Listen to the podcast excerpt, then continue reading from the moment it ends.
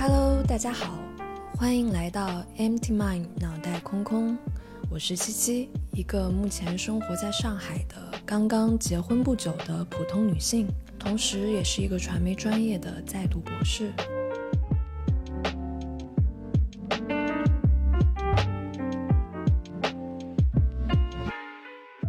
现在呢，又回到了我们家的这个书房。我一个人把门关上，坐在这儿。我们家的书房跟客厅其实是连在一起的。我们家客厅呢，是一个拐角的 L 型的大玻璃窗。夏天的下午两三点的时候，我们家的客厅就像一个巨大的温室。我刚给自己做了一杯冰咖啡，然后现在就。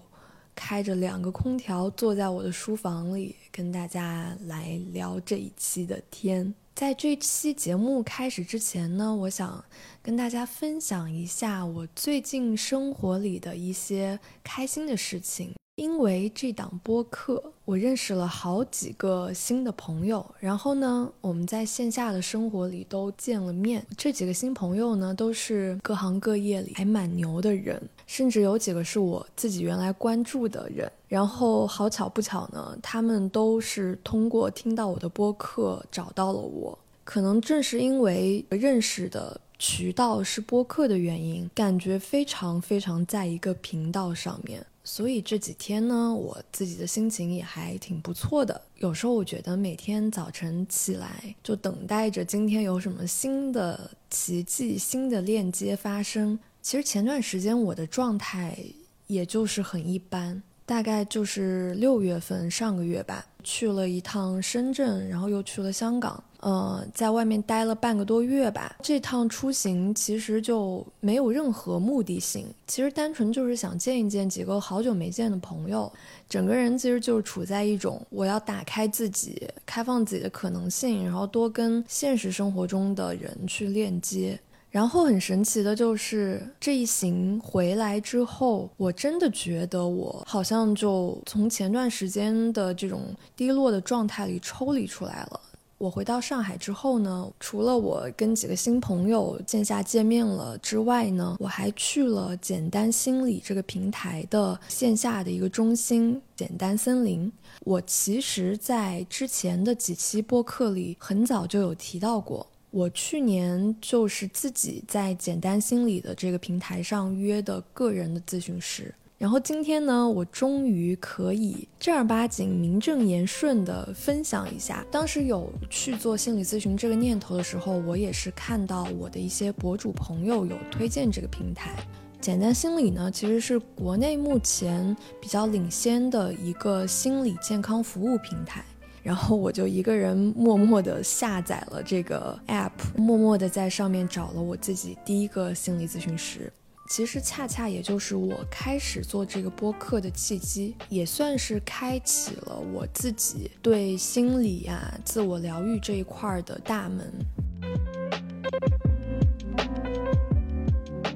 我觉得这所有一切就像一个循环印证一样，刚好在一年之后，这个平台呢又通过我的这档播客找到了我，并且赞助和支持了我这一期的节目。对我来说，我会有一种我当初的发心对了，然后串起来走回到了原点的感觉。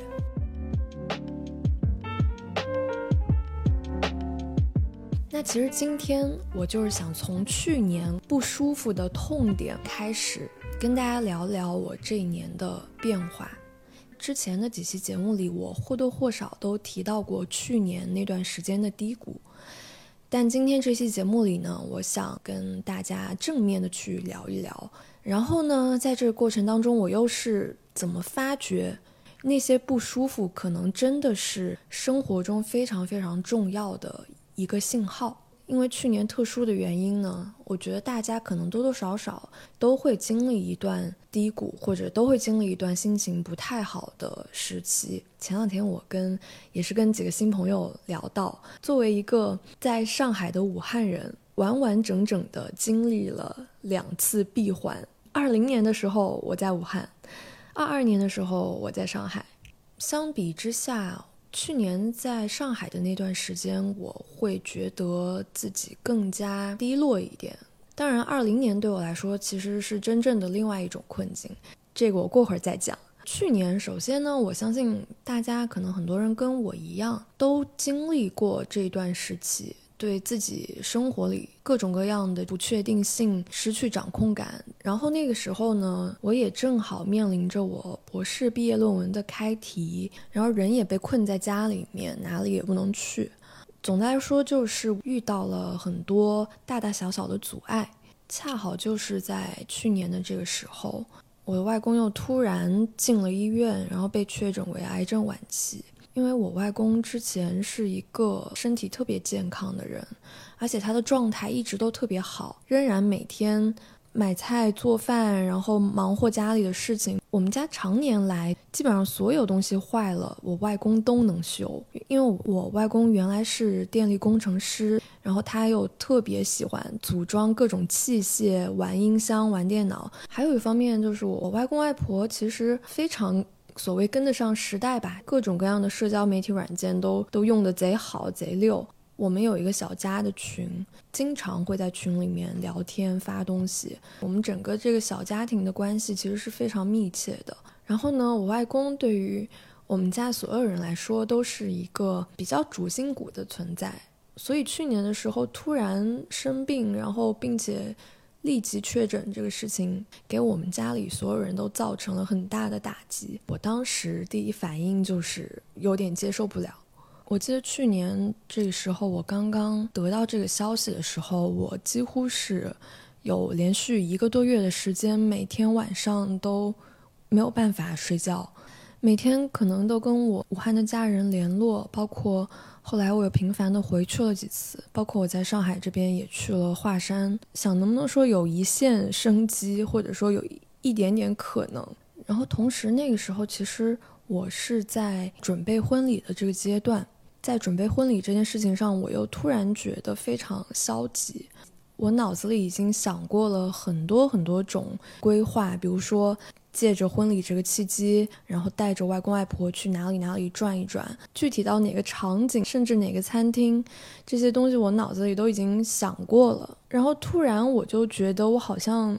在我还没有准备好的时候，我就没有这个机会了。就是觉得你怎么，我怎么就不早点把这个事情办了？加上那个时候呢，我又特别担心我妈妈，因为她是每天要去医院照顾，我又很担心我妈的精神状态不是很好。所以我当时的应对方式，一个就是尝试去找心理咨询师，自己开始吸收大量的有关心理学、身心灵方面的信息和书籍，尝试自我剖析、自我挖掘。那时候我就觉得生活里好像全部都是问题，这些问题就像一座山一样叠过来、压过来。然后导致我根本看不清眼前的所有的事情，他们就像一坨乱麻一样搅在一起。有时候我又觉得，好像冥冥之中其实有一个更大的一个卡点在困扰我，更大的一个结在隐藏在这个下面。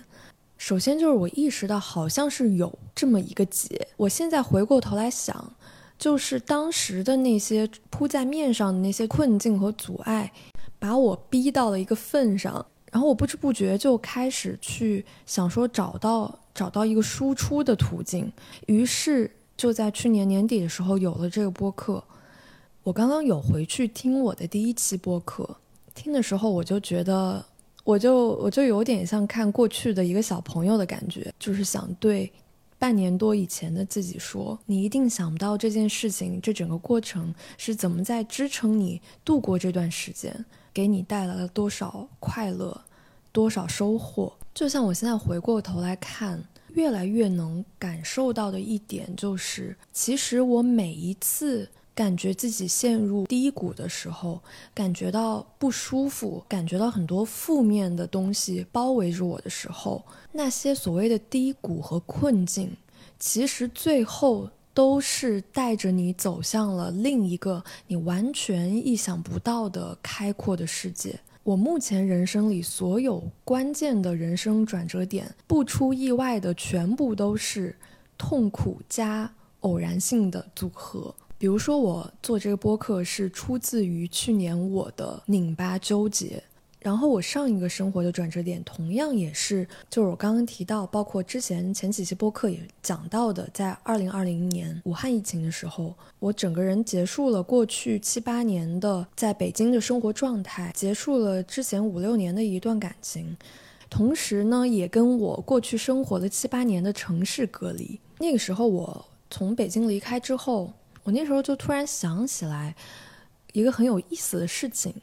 就是我小时候，我特别小的时候，大概在小学、初中、中学阶段，我特别想体验失恋的感觉。可能真的因为那时候女生就是偶像剧看多了嘛，然后女主角一般都是在剧情开始的时候会经历一段。虐恋，或者说，呃，经历一段分手被抛弃，然后整个人陷入这种很无助，和朋友倾诉、刷夜、流泪，到 KTV 里大声发泄、唱歌。然后那时候我就觉得，哇，我好想，我也很想体验这种真正的撕心裂肺的失恋的感觉。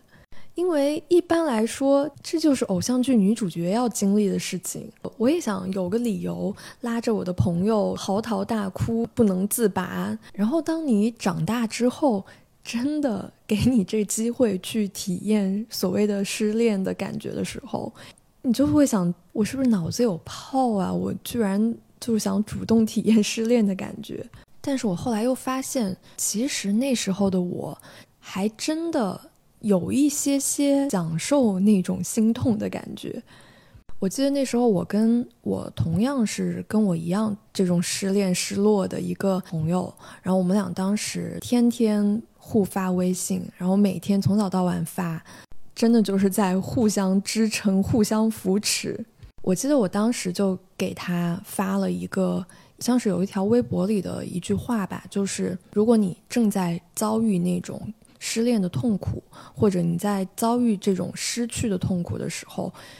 你要学会去享受它，沉浸式的感受这种痛苦，感受这种心痛。因为你要知道，这段时期它总会过去，但是它是一种非常珍贵的、非常宝贵的体验。因为在这个体验里面，每一个失恋的人的痛苦。都不在于这个人与另外一个人结束这件事情本身，更深的一个层面是在于你与过去自己笃信的东西、笃信的价值和生活的一种分离。所以这就是为什么当一个人经历这种失恋和分离的痛苦的时候，在这个阶段过后，他一定会蜕变出一个更新的自我来。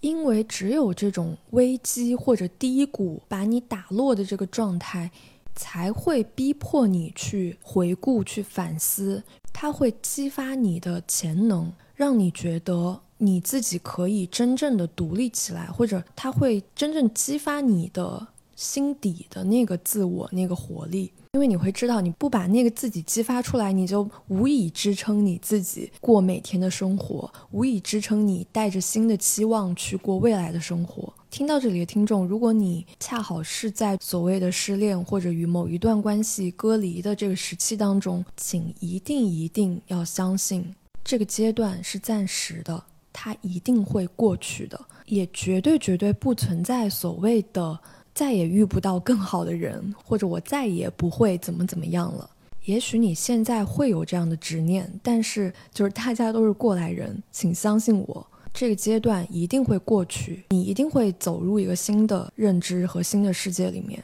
所以换句话来说，其实你不如珍惜此时此刻这个阶段。这个阶段是最能让你感受到自己活着，就是人真的往往在挫折和困境当中，才能深深的体验到生活本身，体验到这种所谓的活着的感觉。所以，其实有时候我们就会明白，为什么一些生活很精彩的人，他总是有一些好像有一些抓马的体质，他会不自觉的，就是想给自己找事儿。因为在那些人的体质里，如果你的生活太过于平淡，非常的 peace，非常的平和，就没有阻碍，没有难度，没有关卡。其实就是你的这个游戏的难度设置不合理，那你很快就会厌倦，你就不想再玩下去。刚刚开始谈恋爱的时候，就是刚刚进入一段恋爱关系的时候，人是很幸福、很充实、很有干劲的一种状态。但是同时呢，可能对于我来说啊，刚开始谈恋爱、刚跟一个人进入恋爱关系的时候，那段时期我虽然是挺幸福的，但是呢，我心里总是有一些惴惴不安的感觉。而且我非常容易懒散，没有干劲。然后呢，就是你把自己的幸福和快乐一部分的自然而然的寄托在了另外一个人身上，就有一些些依赖在对方身上的感觉。所以现在想起来，是那些挫折，包括失恋的这些瞬间，我是在这样的人生阶段里成长的非常迅速，而那些相对可能平淡、平静、安宁、没有烦恼的。时期里面，我就是会过得比较麻木，没有干劲。如果你的自我没有被发掘出来的时候，就被掩盖在这种看似很平静的状态里，那么其实你的这种表面的幸福感背后，永远都会有一种惴惴不安，永远都会有一种不安全感，然后时不时的会跳出来，让你觉得警醒一下，或者让你觉得有些焦虑。但是那时候你可能有时候就忽略了，或者说。嗯，也没有把它放在心上，所以往往很多时候，无论是在你处于什么样的阶段里面，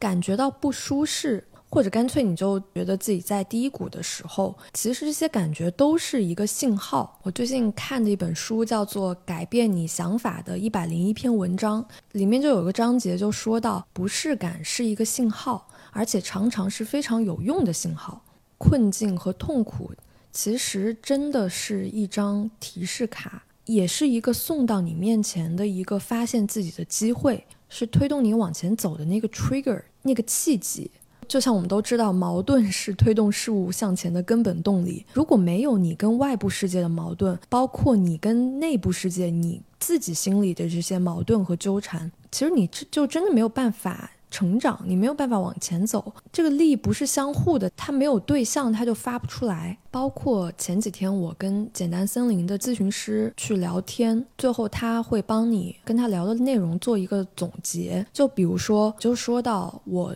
是我的青春期是没有叛逆的，我的叛逆是出现在我非常小的时候，可能五六岁的时候。用我妈的话来说，就是那时候我每次跟我爸妈出门都会。以不开心为结束，莫名其妙的倔强，反而是我上小学之后，然后包括我整个青春期到成年的这个过程当中，我一直在总体上都是那个很懂事、很听话，然后学习成绩也不错的这样的一个孩子。但是呢，就在去年。我发现我我跟我父母就会产生很多沟通上的冲突。前段时间我也在我的公号里写了一篇我的我二十九岁的生日文，叫做《不合时宜的叛逆》，就是说在二十九岁的时候，我突然迎来了我很不合时宜的叛逆，就是看什么都不对劲，跟家人啊，跟自己身边周围人总是有那股劲、那股气纠结在那儿。前两天就是我跟咨询师聊的时候。当时我聊就很激动嘛，然后我就说，我就是在这一年的时间里，突然才发现，我好像没有什么自我。我真的觉得自己好像一直是为了别人在活，比如说为了我的父母，为了我的家人，为了让他们感到开心、骄傲，为了让他们觉得我过得很好，我在努力的过得很好。去年的时候，当我外公的这个事情发生之后，我突然就就是好像失去了一个支点。我原来觉得我可以靠我自己的努力去做一个给我家人、给我爱的人创造很多快乐、创造很多美好，这个是我之前努力生活的很大的一个动力。当这个东西某一部分突然有些崩塌的时候，你就会发现我到底是为了什么而活？我我自己热爱的那个东西是什么？去年我就觉得我想不出来，我不知道。包括我当时也跟我老公聊过好几次，就就是其实就是非常庸俗，就是非常大白话的来讲，就是我不知道我自己的那个意义在哪里。所以我跟我前两天跟咨询师说，快三十岁了，我发现我根本就没有自我。然后他最后的总结里面说到的，也突然有点点醒我的感觉。他说：“听起来好像你的青春期并没有经历过叛逆，所以你也就可能错失了那个时候本该寻找自我的那个机会。”听了这句话，我真的觉得突然一下就有点点到我了。可能之前我没有从这个角度想过，包括我前段时间写那篇二十九岁叛逆不合时宜叛逆那个文章的时候，我都没有从这个角度去想。就是说，可能真的是因为我那时候太顺当了，然后所有的东西都是顺其自然、理所当然的，没有经历过所谓青春期的跟父母的拉扯、争吵、对世界的怀疑、不信任那种撕心裂肺的。青春期的烦恼跟痛苦，可能那个时候对很多人来说，本该是一个自我成长，把自己从父母那儿扯出来，找到那个真正的自我的很好的一个时机和机会。但是我没有，我错过了。其实我现在的这个挣扎，从本质上来说，跟十八岁、跟十七、十八岁那时候青春期的那种挣扎，在本质上来说，其实是没有任何区别的。所以我才发现。成年之后的那些挣扎和痛苦和迷茫，其实并不那么可怕。如果没有这些阻碍，你的生活可能就这这么顺顺当当的过去了。就是你，你根本不会去有这个机会去反思，或者说发现真正的那个你。所以想清楚了这个点，我现在会越来越能够。去平和自己的心态。当遇到阻碍的时候，遇到低落和困难和情绪卡点的时候，我脑袋里就会有另外一个声音告诉自己：看似的阻碍，其实都是在帮助你通往寻找自己的那个阶梯。我前两天看那个看一本书，叫做《苏富比的早餐》，它讲的就是在是艺术行业工作的职业拍卖师写的一个给普通人的艺术启蒙。这本书很有意思，我也很推荐大家去看一看。作为一个完全的艺术门外汉，这本书可以让你去了解艺术的价值在哪里，为什么是艺术和商业的结合是这个样子的。很多时候我们认为有一些艺术品，它凭什么能够 卖这么高的价格？它里面的商业运作到底是怎么样在增加它的价值？其中有个地方就说到，很多时候一个艺术品它的价值往往来自于艺术家在创作的这个过程当中遇到的阻碍。这句话是什么意思呢？就是说，比如说一个被被拍卖到天价的一个画，往往背后一定会包含着这个艺术家他自己他在创作这个作品当中他的坎坷的曲折的经历。不仅是这个艺术家本人创作阶段的坎坷经历、坎坷人生，还包括这幅作品它本身，比如说他在哪些人手上流转过，他经历了比如说什么世界大战呀，或者说他经历了什么贵族的衰落啊，他从一个人手里转到另外一个人手里啊，就这些所有的带有一些消极的悲剧色彩的这些东西，它其实都会给这个艺术品为这个艺术品本身增值。也就是说，其实艺术这个东西，它其实很直白的在呈现一种阻碍的巨大价值。上周我买了韩炳哲，就是这个韩裔的德国的社会学者。韩炳哲最近的著作也很火，可能在网上多多少少都看过，引用他的一些观点。他的语言非常的简单精准，文风也非常的精简干练，也很有意思。他其中一本书叫做《妥协社会》，然后里面就聊到一种叫做痛苦恐惧症的东西，就是他认为我们当代人处在一个妥协社会当中，妥协社会就是在讲中庸和妥协在我们的社会里面大行其道，就是说人们会本能的逃避冲突、逃避痛苦，走希望走向一种肯定型的社会，但是。在这种肯定型的社会当中，这种痛苦真的消失了吗？这种痛苦真的没有了吗？其实不是，就是人们并非真正与痛苦和解，而是在逃避痛苦，拒绝深入痛苦。因为在我们现在这个公济社会，深入痛苦就意味着低效、虚弱。人们需要不停的去忙碌、去内卷，这些忙碌和内卷。让你不断的努力去实现一种虚幻的理想自我，以此去逃避反思，看见真实的自我。其实他这段话就是在说，如何去发现和反思那个真实的自我呢？就只有一条路，就是遭遇痛苦、遭遇阻碍的时候，不去逃避它，而是去面对它，去把握和借助这个机会，踏上那个寻找真实自己的路。上星期我在我的小红书里发了一个，嗯，情绪上头的一个视频。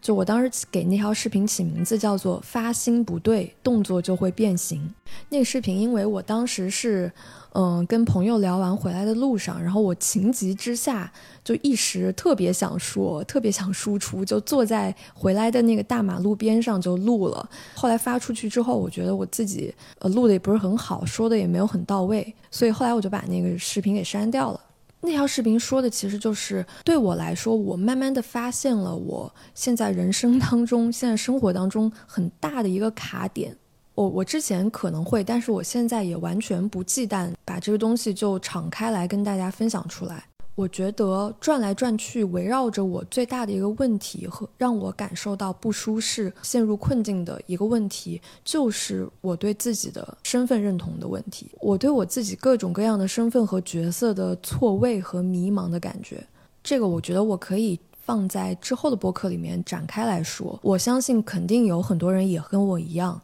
也真的是卡在这个点上。非常凑巧的就是我自己博士论文的方向的这个落脚点，恰恰也是在身份认同，就是 identity 这个东西上面。所以我真的觉得很搞笑。你生活里最最没有安全感、最恐惧、最尴尬的那个点，就这个东西，你最恐惧的东西，好像往往就是你人生的命门。你不停的想逃避它，但就是绕不开。就像我今天说出来这样，就是你可能真的只能正面去迎接它，把它说出来，去接受它。就像我今天早上做瑜伽的时候，就是做那个阴瑜伽，在你身体的各个部位的卡点上去拉伸，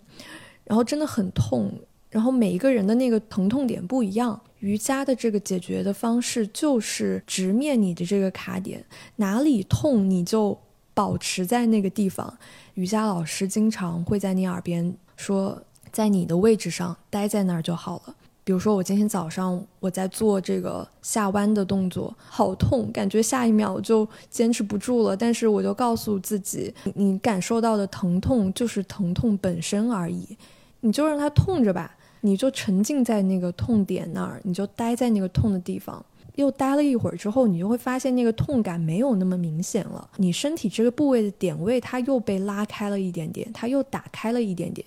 接着就是必然在下一次你去做这个动作的时候，你就会比上一次能够更深入这个体式一点。当遇到不舒服的感觉，当遇到阻碍的卡点的时候，和这个不舒服待一会儿。沉静的跟他待一会儿，甚至当你知道原来这种感觉这个阶段其实是一个提示卡，你可能需要做出一些什么，你可能需要转变一些什么，那就又到了非常实操的环节，就是我每一期都会以我的经验给大家提供一些可以实操性的 tips。当你觉得不舒服的时候，你感到有很多负面情绪的时候，你可以在心里对自己默念，给自己注入一个非常非常坚定的信念，就是凡事发生必有利于我。这句话虽然被说了很多遍，上一期也有听众在留言里面说了这句话，就是百分之百相信凡事发生必有利于我。阻碍就是你人生转折点剧情中必须有的那一部分。假如没有你的剧情，就不会推动起来，不会发展起来，你也没有机会去做这个你想象中的女主角，也不是女主角吧？可能也有男生听，就是你想象中的那个主角。所以，当你有这样的时刻的时候，你需要做的就是做好你手头目前能做的事情。你需要想的可能就只是说，OK，到我这个我人生剧情的转折点要来了，我就做好手头的事情，然后。打开我自己，准备迎面迎接一切的事情。前段时间我看那个刀法的刀姐说，她不是前段时间说她离婚了嘛，然后她也是在自己的这个聊天播客里面就说到，嗯，他之前一直觉得要有一个人为你遮风避雨，做你的后盾，结果离婚之后，他发现外面根本就没有下雨。你不踏出那一步，你根本就不知道，其实你不需要一个遮风避雨、撑伞的人。你以为外面是狂风暴雨，其实外面晴空万里。其实我觉得他说到的这个不仅适用于一段婚姻关系，呃，一段恋爱关系，它也适用于任何一段你觉得你突破不了的依赖关系，比如说父母的庇护也好啊，甚至是传统的各种各样的条条框框、价值观念的束缚也好，你觉得很想跳脱出来，但是又觉得他这些东西给了你安全感。往往有时候，当你真的有一天跳脱出来的时候，你会发现外面没有你想象的狂风暴雨，而且即便是下雨了，你其实可以自己为自己撑伞。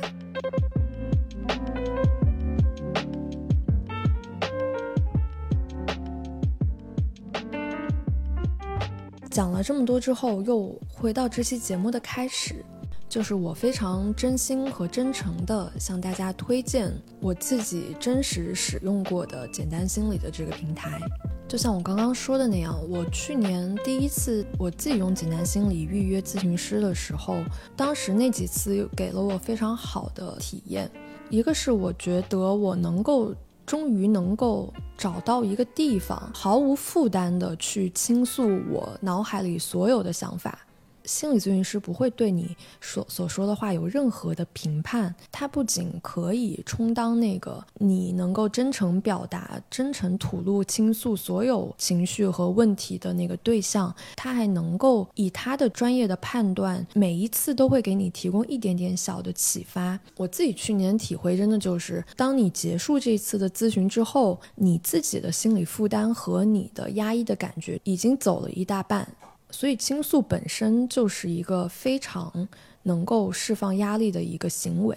第二个就是咨询师也会给你提示你，让你去想一想，就像我刚刚讲的一样，他会站在一个更客观的角度去把你情绪的这些卡点串联起来，给你一个思考的空间。你会发现。好像我这个情绪的来源是因为这件事情。前几天我去线下的简单森林体验的是一个完整的线下的首次咨询。这个跟常规的心理咨询不一样的就是，面对面聊的这个咨询师，他其实是在跟你聊完之后，会给你一个总体的心理评估。首次咨询呢，心理咨询师可能会尽可能全面的去了解你，对你现在正在面临的一个问题，给你一个比较全面的总结和梳理。就像前几天，其实我聊的就是我这一年来整个人心理状态的一个心路历程。然后最后咨询师给我总结的这些点里，就有很多我自己没有意识到的一些点。这次体验的内容不仅是包括面对面的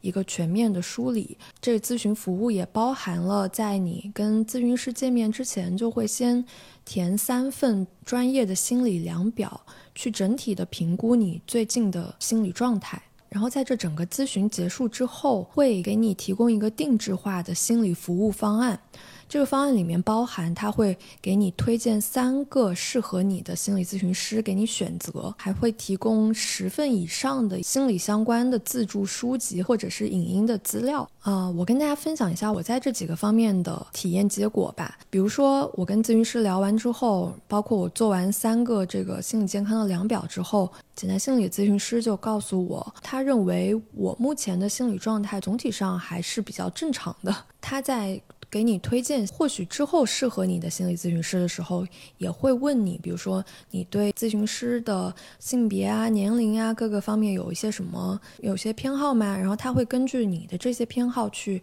给你推荐在价格包括领域。更合适你的那个咨询师，所以总体来说，这次体验结束之后，我会觉得，假如说我去年先去做了这个全面的评估之后，再去找咨询师，或许效果会比我自己比较盲目的在平台上自己去判断、自己去找咨询师的效果会更好，可能确实会更有针对性，然后在这个价格上呢，也会更适合你。其实我觉得心理咨询跟自我调试是不矛盾的。对我来说，可能心理咨询有点像找健身教练。我记得我当时刚来上海那一年，在我家对面的健身房找了一个私教，在那个私教那边训练了大概半年到一年的时间。后来我搬家了之后。我就没有再去健身房找私教了。但是因为那一年的私教，我基本掌握了健身这件事情的原理和它的底层逻辑，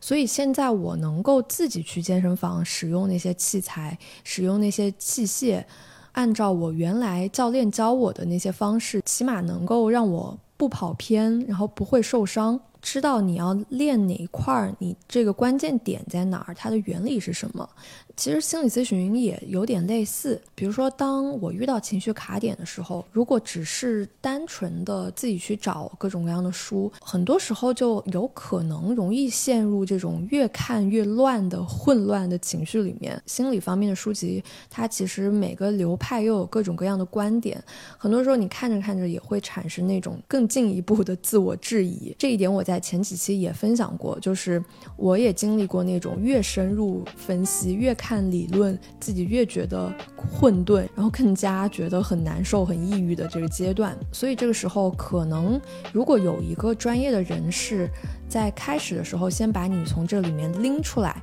很多时候会给你一个好的开端。其实对于大多数人来说，简单心理的这个首次咨询的服务是线上的。你这个服务包含了三个内容，一个是三份专业的心理量表对你进行测试，然后就是如果是线上的话，就会有一次五十分钟的一 v 一的这种视频的聊天访谈，在访谈结束之后，会给你提供一个定制化的心理服务方案，包括推荐咨询师，然后提供自我疗愈的书籍和影音资料。那目前线上首次咨询的这个补贴价格是二九九。之前如果尝试过心理咨询的听众肯定会知道，对于一次心理咨询来说，这个价格的性价比还是挺高的。然后呢，我的听众的专属优惠价格是二六九。如果你有这个需求，你有这个想法和需要，可以点开微信关注“简单心理”的公众号，然后在后台回复“七七”，就是我的这个汉字的两个七。就可以领取我听众的专属优惠价格，预约首次的心理咨询服务。那如果你就在北京或者上海，也可以选择去我体验的这个线下的简单森林，进行面对面的心理咨询服务。上海的简单森林是在永嘉庭，然后北京的好像是在那个海淀的中关村和朝阳的丽都。线下的这个面对面的咨询是六十到九十分钟吧。然后有一点就是，它不仅是面对成年人，也同样面对儿童、青少年，甚至是伴侣咨询或者家庭咨询不同方向的人群。总的来讲呢，就是大家可以根据自己目前的实际情况，选择自己最适合和最舒服的方式。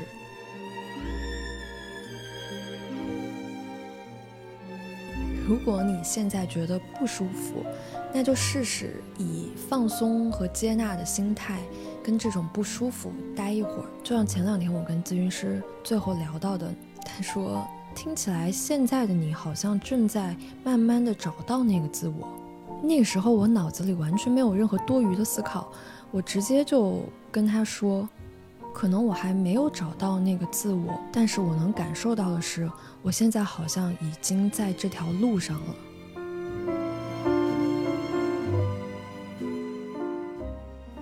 就算你感到难过，或者有很多压抑的负面情绪的时候，你心底总有一股气。就算你现在知道你很难过，甚至有些绝望，但是呢，你其实又非常的相信自己，很信任自己。你有一个信念，就是内心底的那个我，一定不会真正的绝望。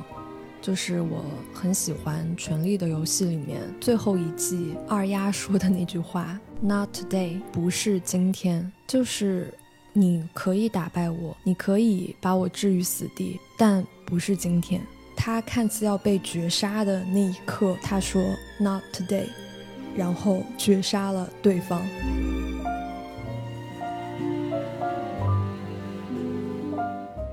那今天的内容就到这里啦。我是七七，你也可以在其他各种各样的平台找到我。我们下期见。